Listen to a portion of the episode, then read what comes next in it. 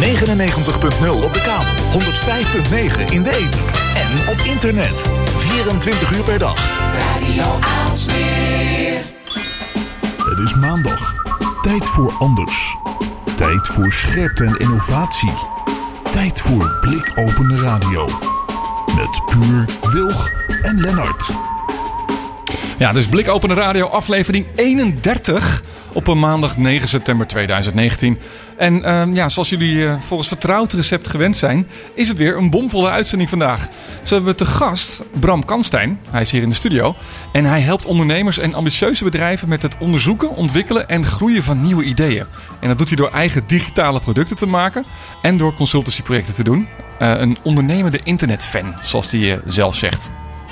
Ja, verder hebben we natuurlijk de column van Sanne Roemer... die ook deze week weer de wereld door haar filters laat zien. Ik zag iets van een wonderfoon voorbij komen. En als het daarover gaat hebben, ben ik al blij.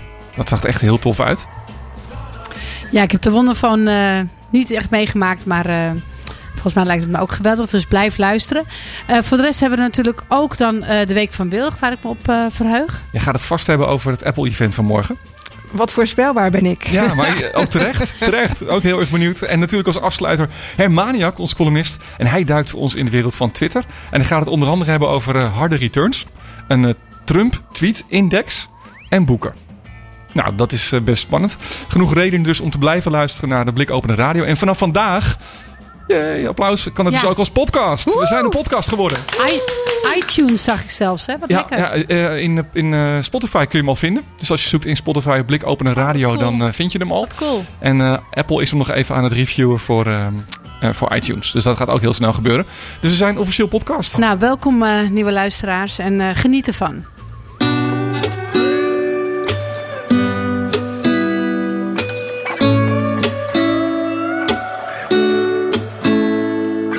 You, it's always you.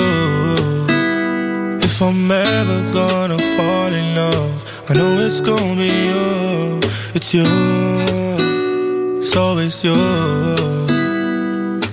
Met a lot of people, but nobody feels like you. So please don't break my heart, don't tear me apart. I know how it starts. Trust me, I've been broken before. Don't break me again. I am delicate. Please don't break my heart. Trust me, I've been broken before. I've been broken, yeah. I know how it feels to be open and then find out your love isn't real. I'm I'm so scared to fall in love, but if it's you, then I'll trust you. It's always you. If I'm ever gonna fall in love, I know it's gonna be you. It's you. It's always you. Met a lot of people, but nobody feels like you. So please don't break my heart. Starts. Trust me, I've been broken before. Don't break me again. I am delicate. Please don't break my heart. Trust me, I've been broken before. No, I'm not the best at choosing lovers. We both know my past speaks for itself. If you don't think that we're right for each other history repeat itself. Cause I want you. I want you. There's nothing else I I want you. I want you. And you're the only thing I want. It's you. It's always you. If I'm gonna fall in love, I know it's gonna be you. It's you. It's always you. Met a lot of people, but nobody feels like you. So please don't break my heart. Don't tear me apart. I know how it starts. Trust me, I've been broken before. Don't break me again.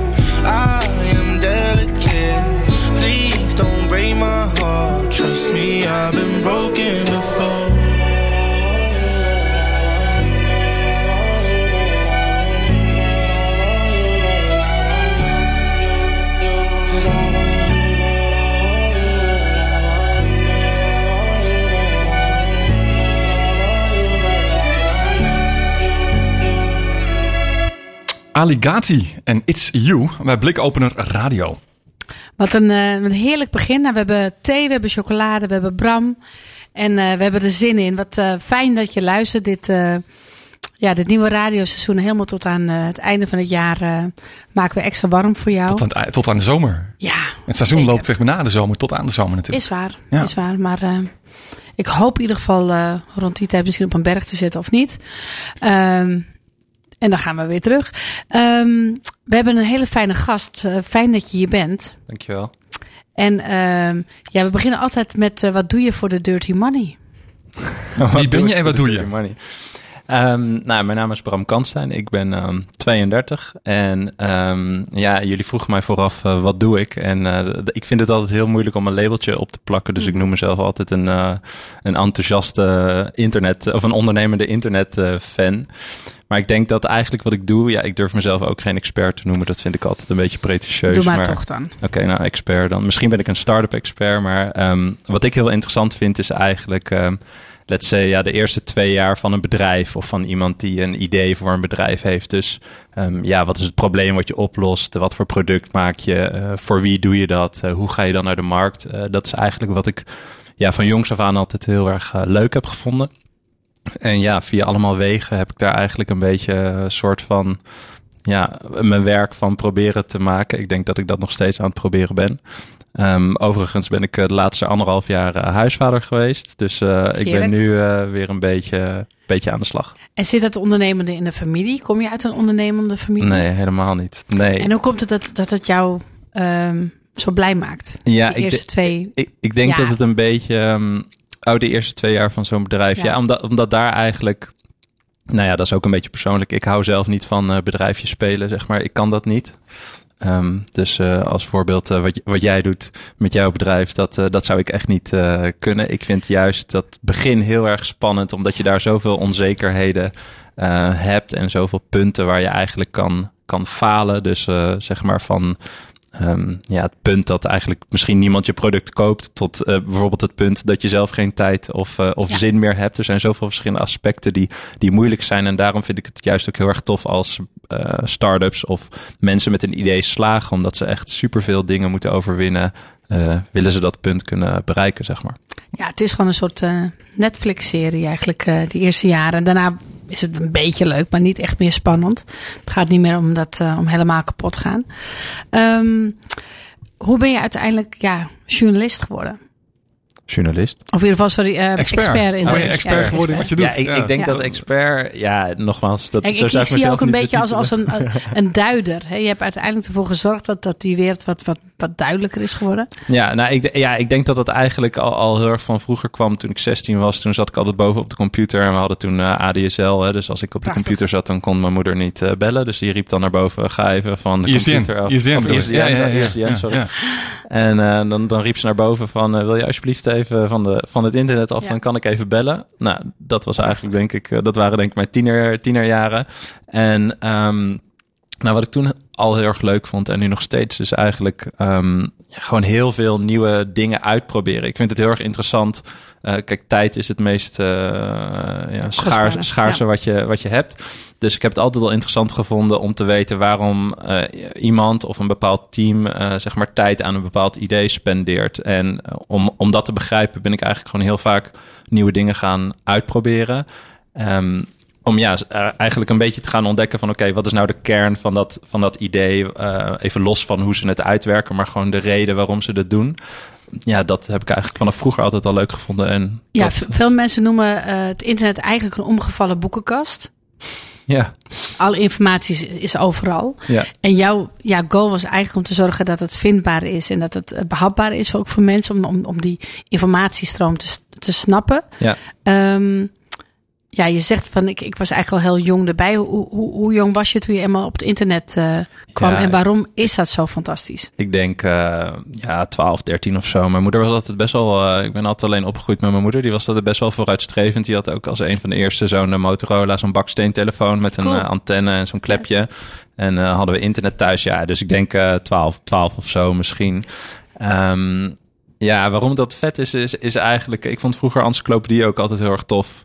Dus gewoon een encyclopedie van voor naar achter, uh, bepaalde woorden leren. Dat, ik, ik denk dat de internet een beetje een vertaling daarvan is. Mijn, mijn favoriete uh, website vroeger was ook startpagina.nl.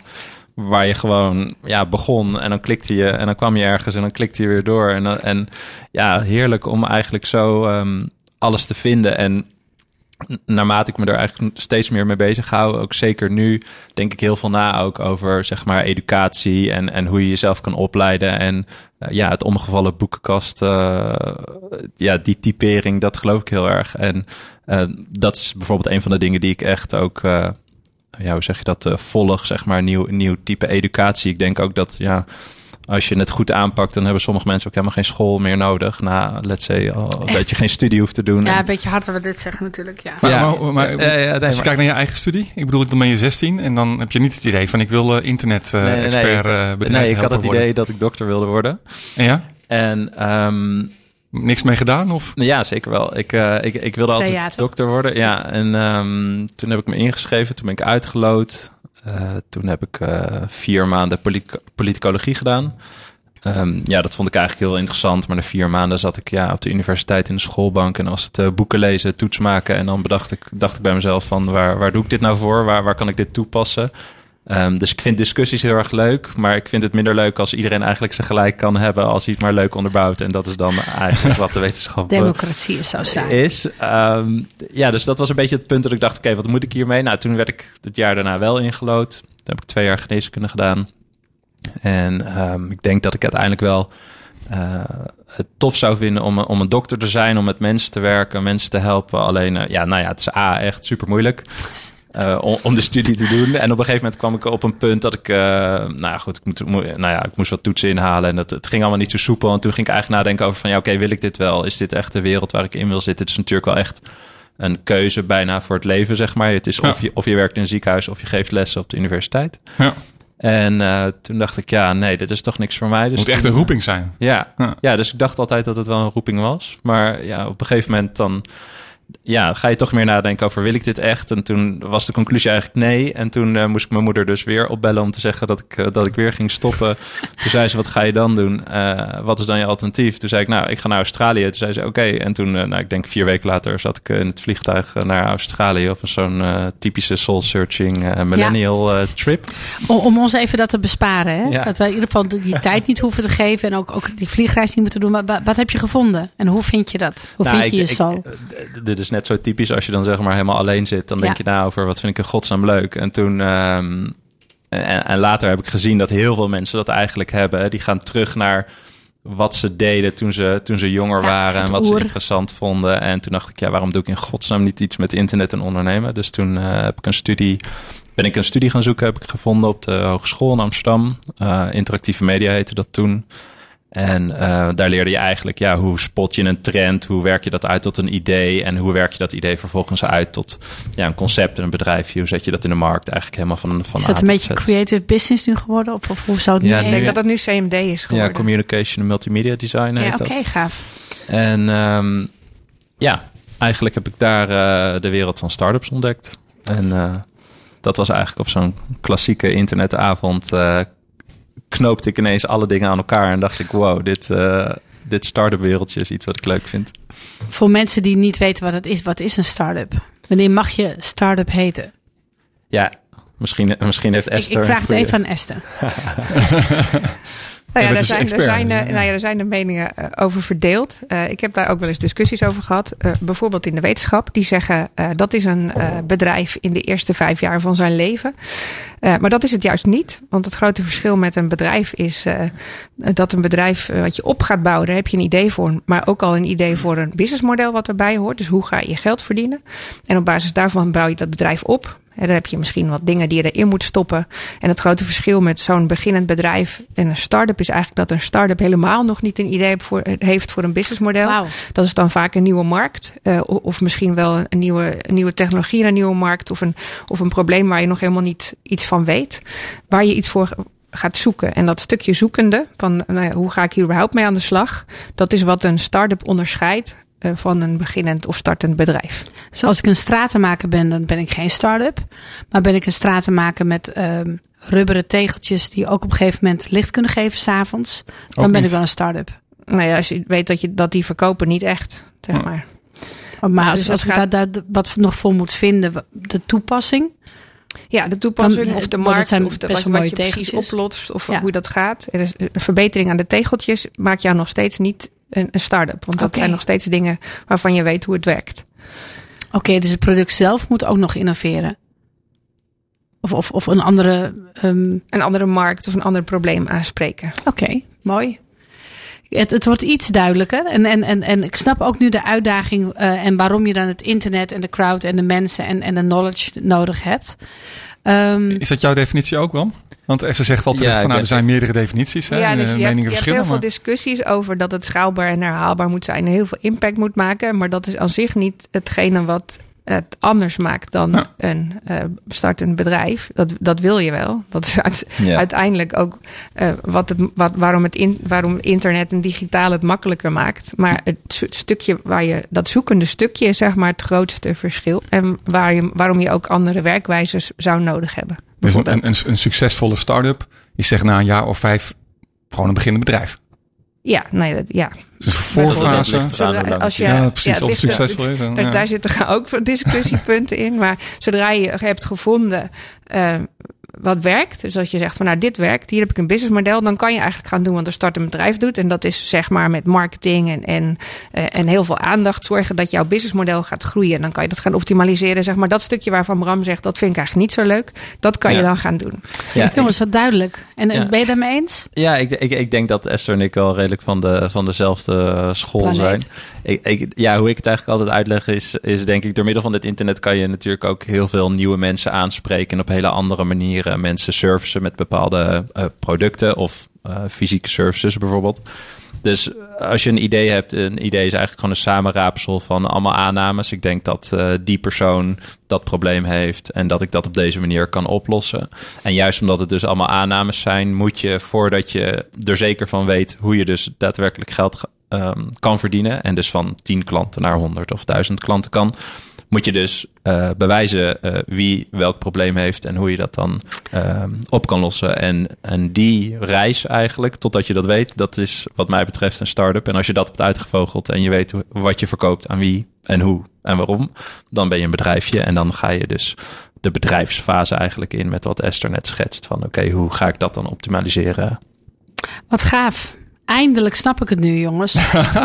Echt. Nou, daar was Dank Blik je. Open Radio Ik dacht dat het meer 31 ging van over het, over het product. En of, of het lekker sexy was en, en, en, en ongrijpbaar. Maar nu snap ik het. Dank je.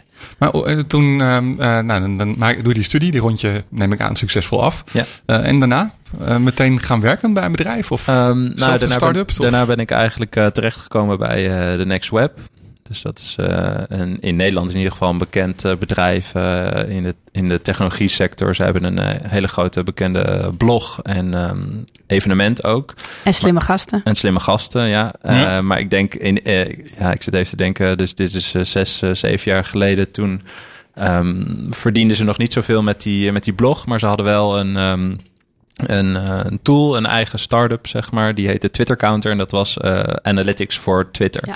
En dat Ja. verdien- verdiende een bepaald bedrag eh, per maand. En ik zat toen in het team.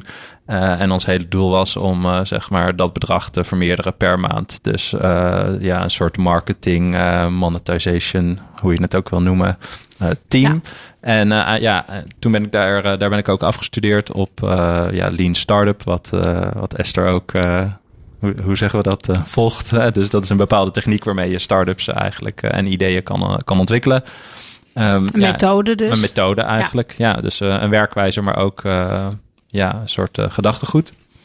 En eh, daarop afgestudeerd en zo ehm, ja, een beetje verder die, eh, die wereld ingerold. eh, bij een kleine investeerder gewerkt.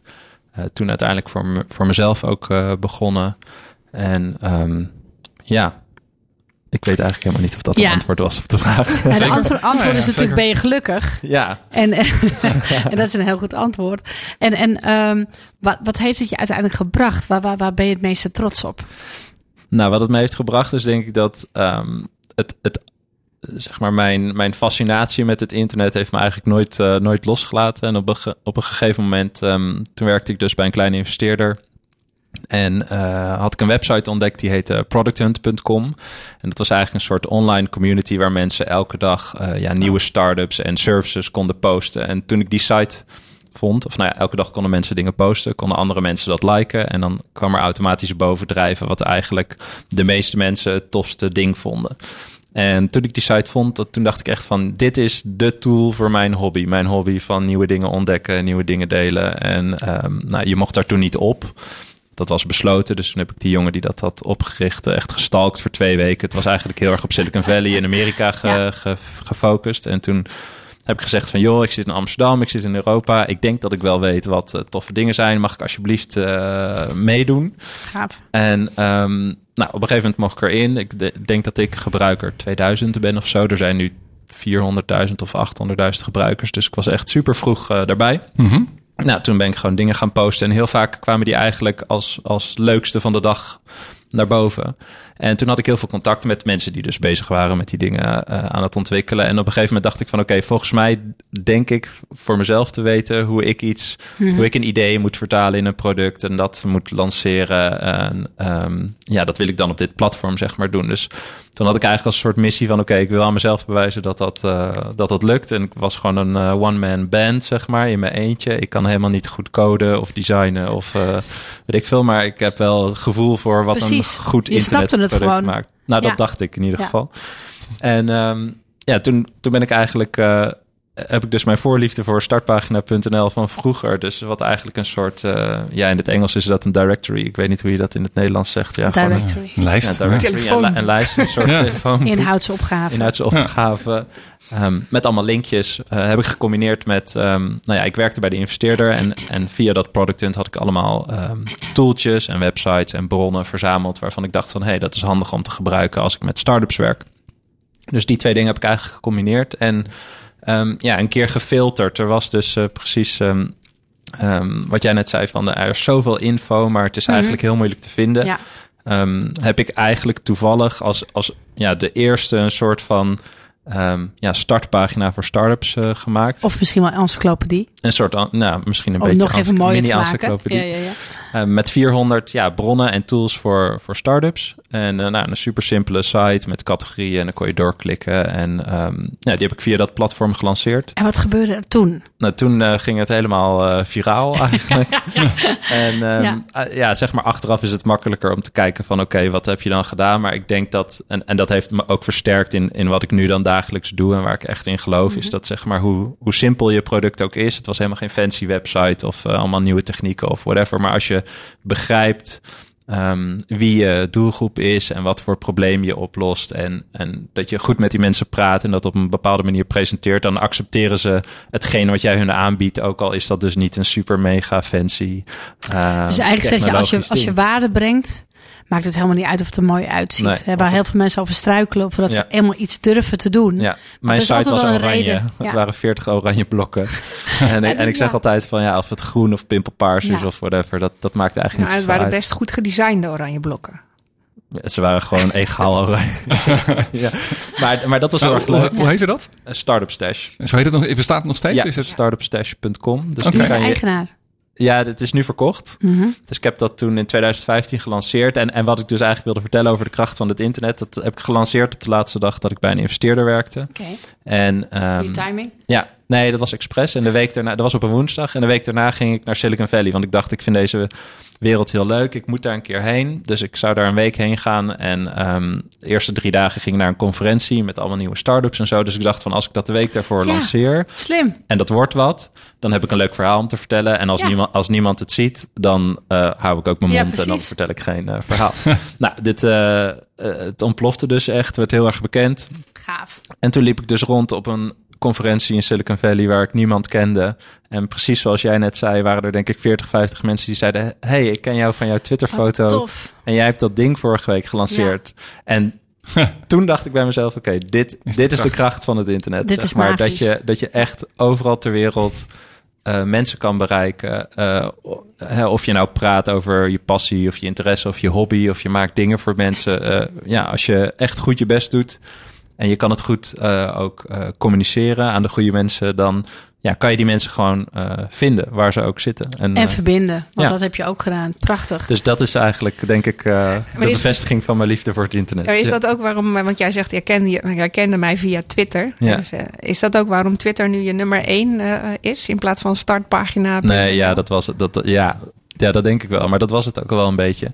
Ja, ik denk dat Twitter voor mij... Um, ja, ik zou echt 30 euro per maand betalen voor, voor Twitter, denk ik. Ja, voor mij is het... Wat is je bovengrens? Hoeveel zou je echt... echt ja, 50 ook wel, denk ik. Heb je dat al aan ja, serieus? allemaal niet. Ja, ik heb het al heel vaak getweet. Ja. Ik heb het al heel vaak getweet. um, ja, wat, um, wat ontzettend mooi dit. Heb je hem te snel verkocht? Um, of net op tijd? Ja, nee, ik denk, ik, ik denk achteraf te snel. Maar um, nee, het was leuk. Uh, het was leuk... Uh, ja, voor zolang het uh, duurde. En um, ik weet niet of ik dat nog kan delen, maar dat was heel grappig. Ik had iemand aan de telefoon voor iets heel, iemand, uh, voor iets, heel iets anders. Ja. Uit, een jongen uit uh, Tel Aviv. En die zei van, hoe gaat het eigenlijk met Startup Session? Ik zei, nou, het is wel leuk, maar... en ik verdien er een beetje geld mee, maar ik zoek eigenlijk wel iemand die het wil kopen. Toen zei hij, oh, wat wil je ervoor hebben? En toen zei ik een bedrag. En toen zei hij, ja. is goed. En toen dacht ik, Oh, oh mijn god. Oh jeetje. Oké, okay, nou, dat is goed. Dus ja. ook dat is weer een beetje um, ja, ja, Die, die filosofie van het internet. Iedereen is verbonden. Um, ja, dat is eigenlijk waar ik heel erg van hou. Ik vind het ook heel mooi. En ik vind het ook heel uh, mooi hoe impulsief jij, jij, jij leeft. Maar ook uiteindelijk uit nieuwsgierigheid dingen doet. En dat uiteindelijk ook de mooie dingen op je afkomen. En dat je ook durft. Want uh, wat je al zei, ja, blijf je hier of ga je ooit naar Silicon Valley? Oh, ik blijf zeker hier. Ja, nee, ik hoef daar niet te wonen. Maar nee? het is wel leuk om te volgen. Wat, wat, wat, wat vind je er dan niet zo fijn aan?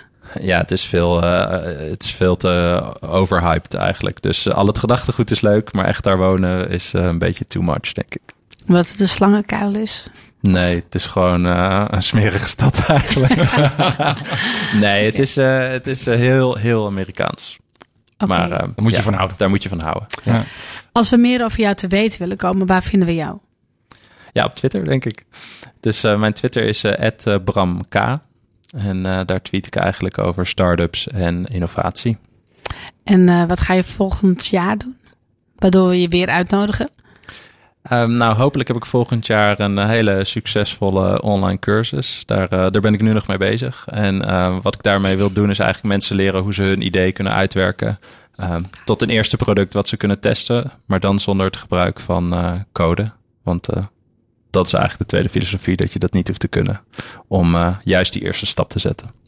Heerlijk. Nou, mag ik je ontzettend bedanken en ik hoop dat je nog even meepraat en uh, hier blijft. Zeker. Dank je. Thanks.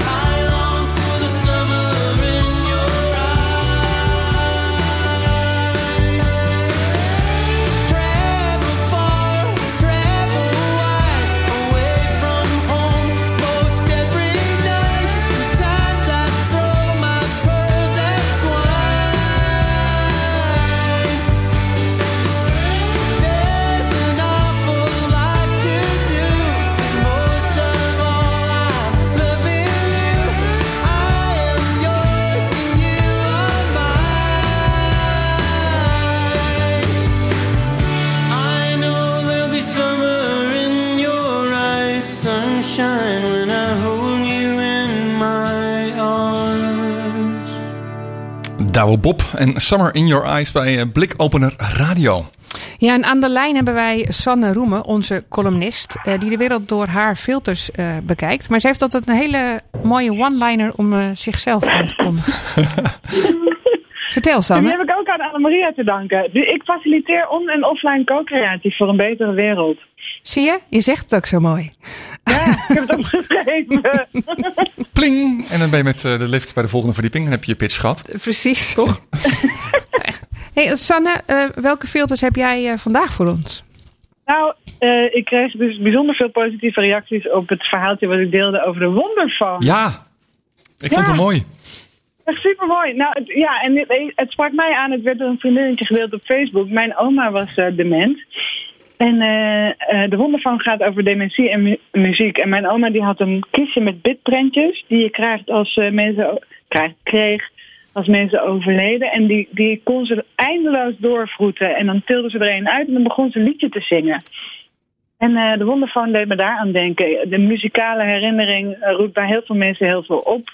En de Wonderphone is een project van een, een jonge man die dat eh, zich realiseerde. En die eh, de oude telefoon, weet je wel, met zo'n gekruld draadje en Ja. een draaischijf. Ja, en dan heb je nog de, de, de wandversie en de, en de tafelversie. Yes, zeker. En eh, volgens mij heb ik ook nog de druktoetsversie. Die zou misschien bij mijn ouders weer, eh, Ja. weer beter werken. Mm, maar de draaischijf vind ik zelf eh, mooier. En die Summer. mensen die kunnen dus eh, met die draaischijf een nummer draaien en dan krijgen ze een, een liedje te horen wat hen eh, destijds aangesproken heeft. Ja, Ah. Wim Sonneveld of iets anders. Ik heb hem eh, zelf gedeeld bij eh, mijn appgroepje van Escape Room eigenaren. En er zijn meestal heel nasty gasten die het vooral eh, over, over, over, over, over geld en zo hebben. En ze gingen helemaal uit hun dak. Want er stond Oh, ja? ook nog een handleiding bij hoe je Ja. hem zelf kan maken. Ja. Ja, Dat vond ik ook heel lief en prettig. Ja, ik vond het heel mooi, want de jongen die zei van ja, ik krijg er heel veel vragen naar, maar ik heb helemaal geen tijd. Dus eh, ik open source het gewoon. Dit is het idee. Je hebt een, eh een mini-computertje, zo'n Raspberry Pi nodig. Ja. Eh, En zo moet je de telefoon uit elkaar halen, alle onderdelen eruit slopen. En, en, en Ja. dit is de software, toch? Nou, ik moet eerlijk zeggen, ik denk dat er tegen de tijd dat ik vergeetachtig word, helemaal niemand is die weet welke muziek ik het liefst hoor. Echt wel. Nou ja, Jullie, jullie kennen mijn smaak een beetje, maar dat wil nog niet denk zeggen dat je een playlist kan samenstellen. nee. Dus eh, ik dacht, misschien ga ik hem nu wel vast voor mezelf maken. En dan trek, eh, la- zeg ik alleen maar tegen mijn broer dat hij hem tegen die tijd uit de kast moet trekken. Misschien is, misschien is dat ook wel een, eh, een start-up idee, hè, mensen. Een, een, een, een muzieklijstje wat je gewoon permanent gedurende je leven kan bijhouden. Van dit zijn mijn favoriete platen voor later. Ja, Ja. Maar dat, Ja. ver- dat, is, dat verandert altijd bij mij. maar dat is toch Ja, mooi. Daar heb je toch juist een site voor nodig dan? Dan kan ik eh, versiebeheer doen op mijn Ja. eh, favoriete playlisten. Ja. ja, goed idee. Nou, Bram gaat er meteen mee aan de slag. Die is Ja, dat het lijkt me dus heel tof als je tijdens je leven al de film van je leven kan maken. En normaal zie je dat voor, net voordat je doodgaat, die- de film van je leven. Ja. Maar je kan hem eigenlijk ook wel tijdens je leven zelf maken.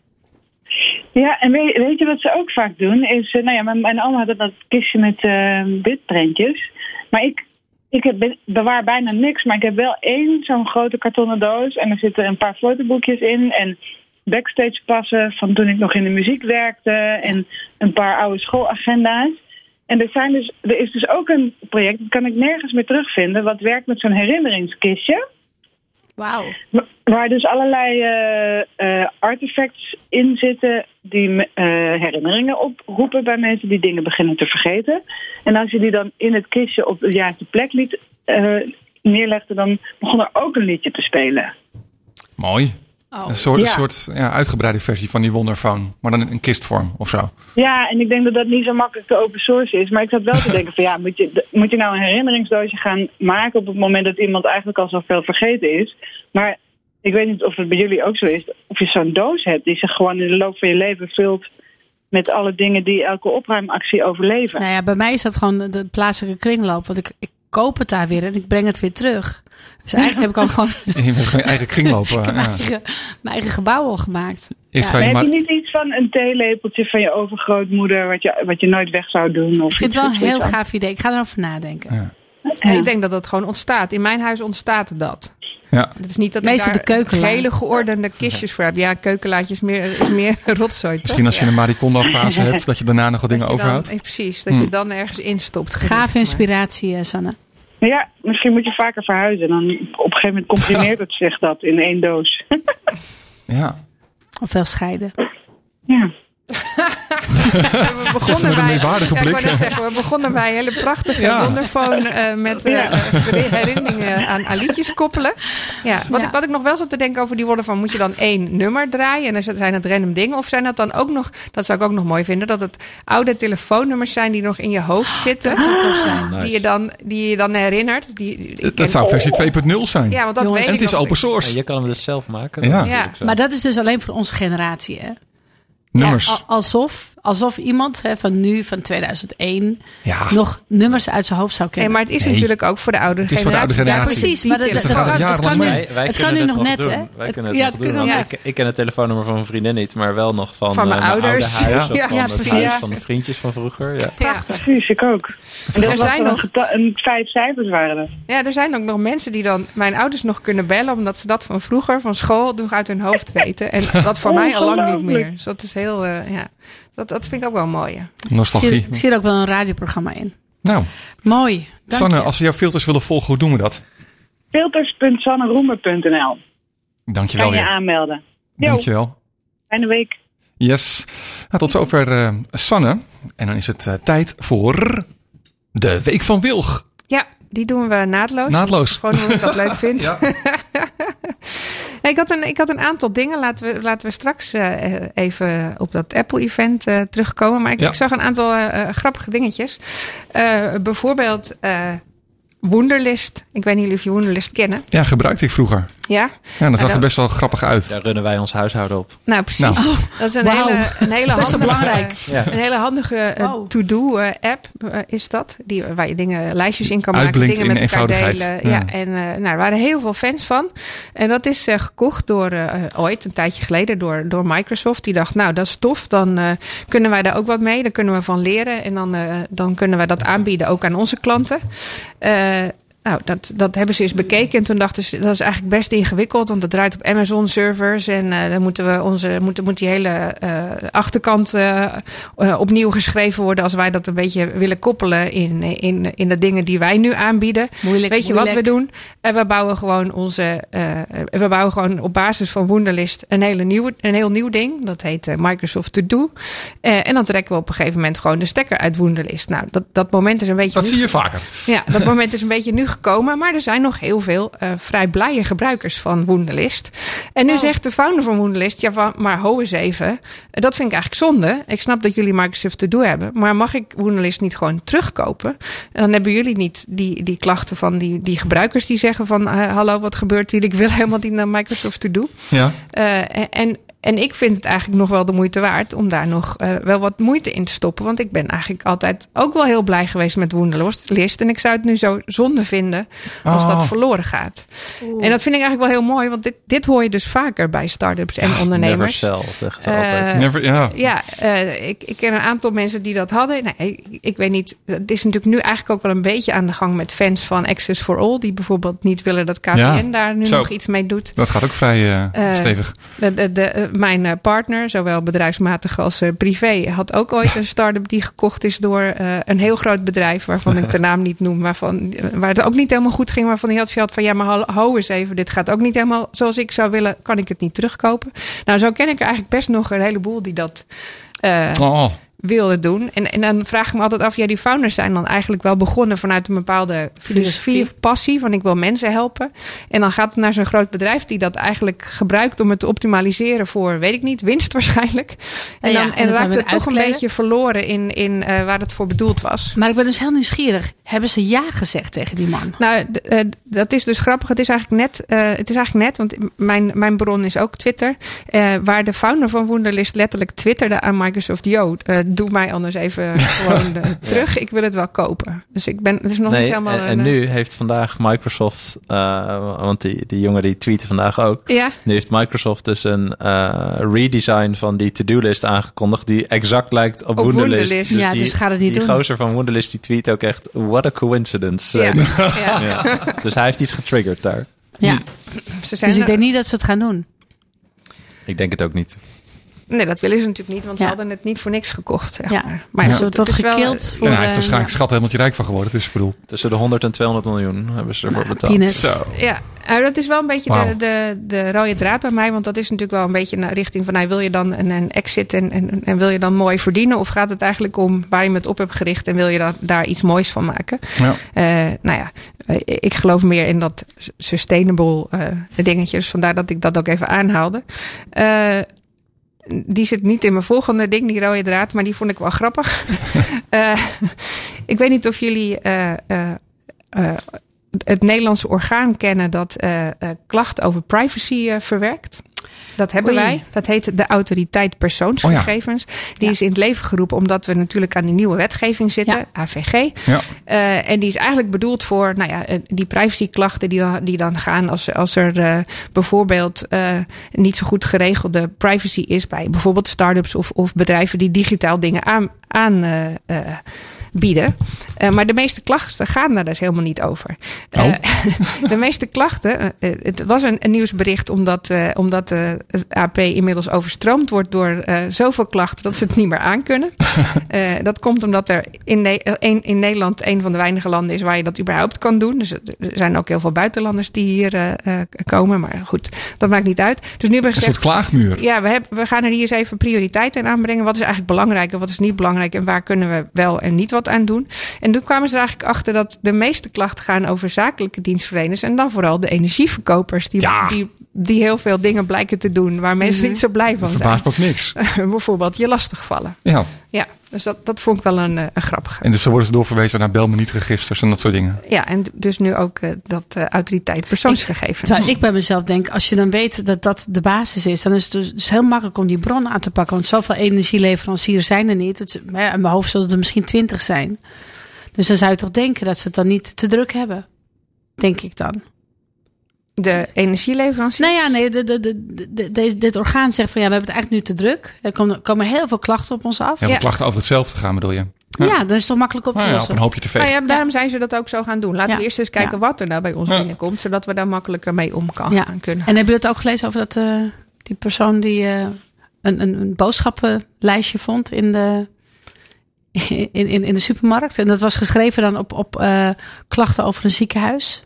Oh, Ja, Ja, nee. patiëntengegevens. Patiëntgegevens. Oh, Ja. Ja, zo in, een supermarktkarretje lag dat. oh. Maar dat had iemand zelf gedaan Ja. waarschijnlijk. Ja, die had het eh, gewoon gebruikt als eh ja, ook niet, ook niet heel erg privacy handig. Maar wel milieu, milieubewust. Maar goed, Ja. hoe ver wil je gaan? Want als je het goed bekijkt, dan officieel.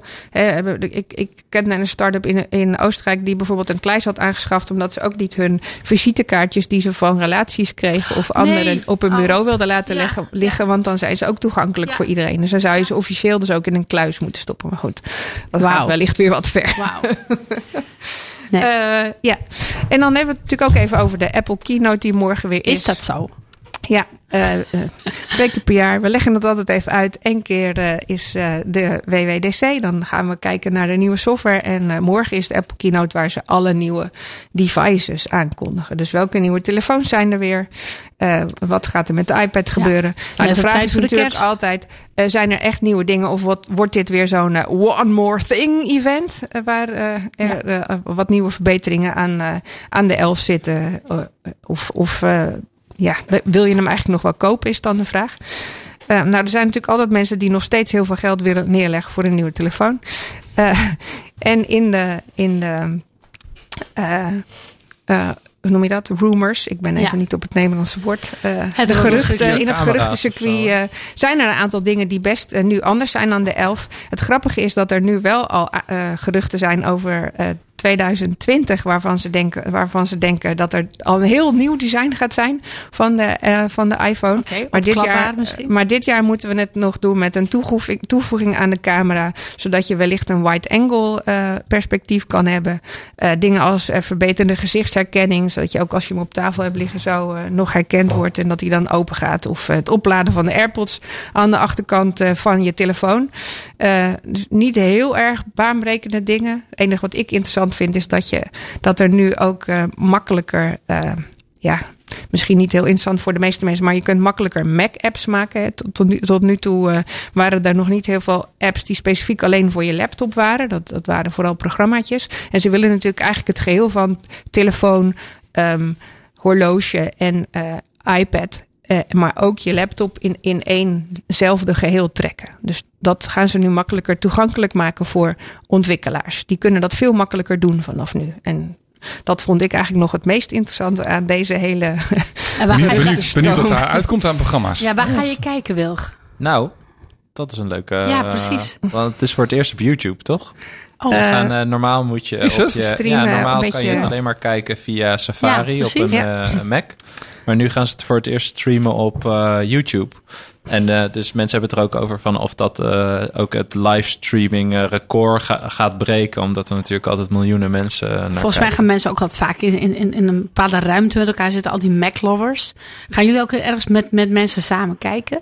En dan een beetje kwijlen? Of? Nee, nee, ik kan Nee? dat gewoon van thuis zo op mijn tv. Ja, nee. Ik heb morgen de bestuursvergadering van Radio Smeer. Anders had ik misschien wel niet iets heel, gedaan. Ja. Ja, volgens mij doen ze het altijd in, in Haarlem in een theatertje. ja, er zijn verschillende mensen die verschillende dingen doen. Ja. Ja. Maar goed, dat is natuurlijk wel weer van, nou, het, het, het is one more thing, maar het is niet heel veel bijzonders eh, eigenlijk. Hè. Dus in hoeverre is het nog interessant om een nieuwe telefoon te kopen elk jaar? Of, of hè, tot, tot waar ga je eigenlijk? Wanneer le- leg je dat bedrag neer en, we- en wanneer niet? En dat vind ik dan weer grappig, want Sieren, Sieren eh, ons, ik weet die kennen jullie natuurlijk allemaal, onze eh, reclame voor goede dingen, Nou gaat reclame maken om dingen meer te repareren. Waaronder bijvoorbeeld eh, telefoons. Eh, Nou, waar hebben het vorige gewoon week over hebben had. gewoon geluisterd naar Blikopende Radio. Ja. Wat fijn. Precies. Ja, het recht om te repareren. Mag ik nog een week. laatste vraag stellen, jongens? Zeker. Ehm, heeft Apple verloren?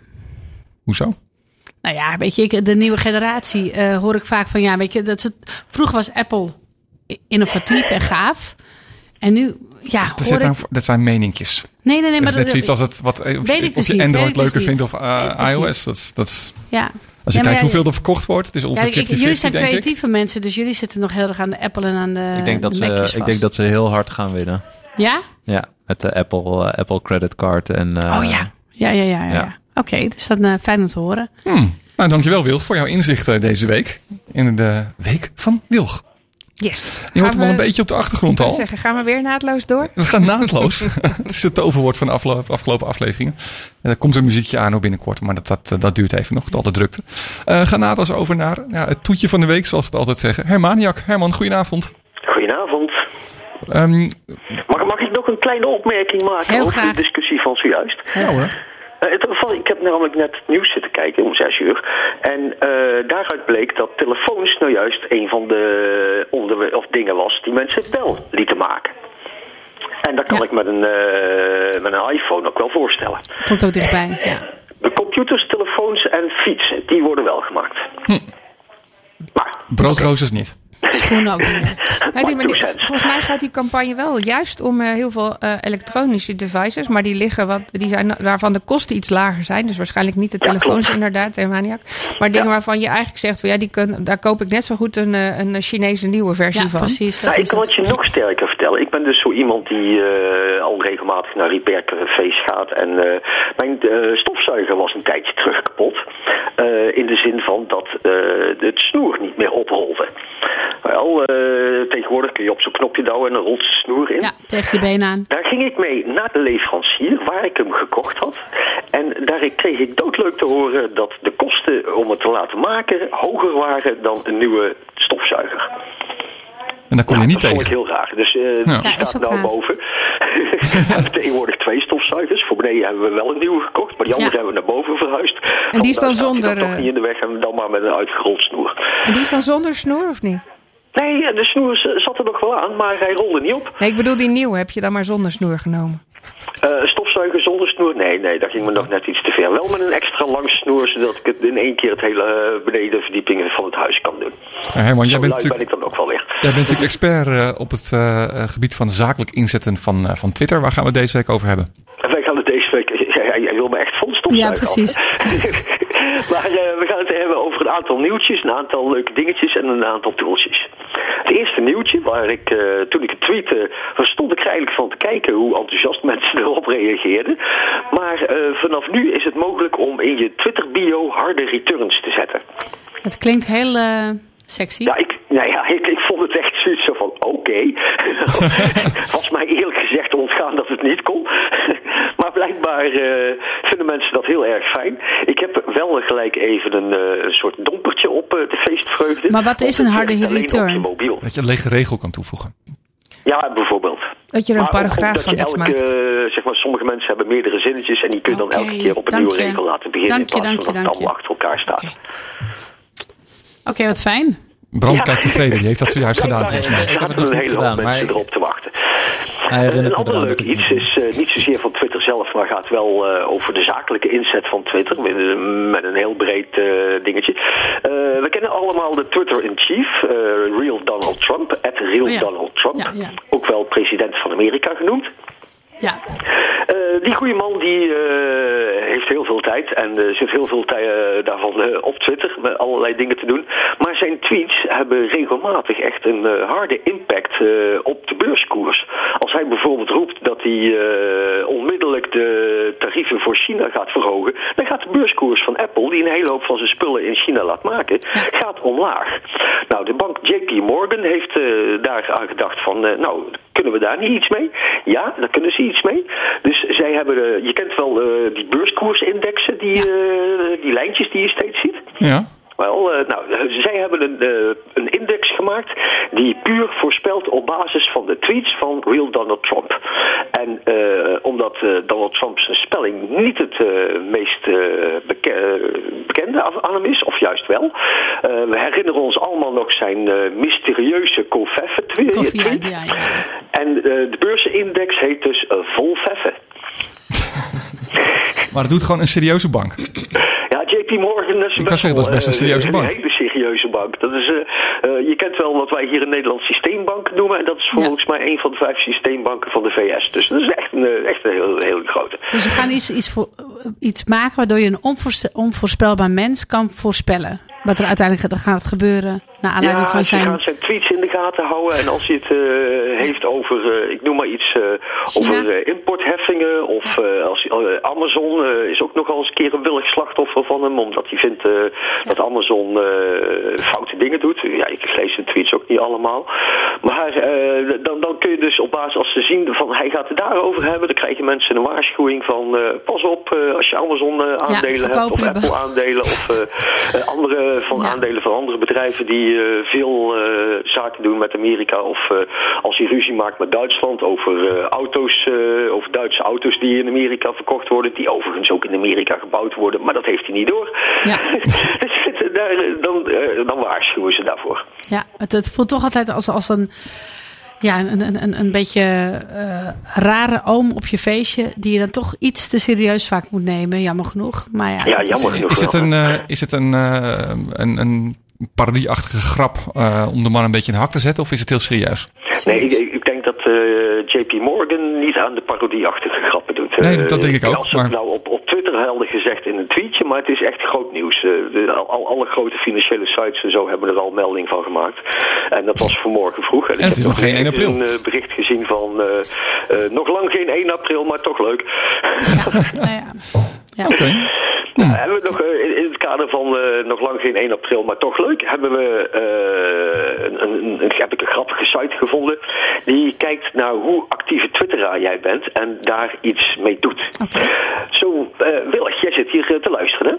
Hè? Ja, heel stilletjes. Ja. Weet, weet, weet jij hoeveel woorden jij al in je leven eh, op Twitter geplaatst hebt? Nou, ik twitter niet zoveel, dus dat zal best meevallen, denk ik. Nou, dat valt er misschien wel tegen, want dat zijn 226.885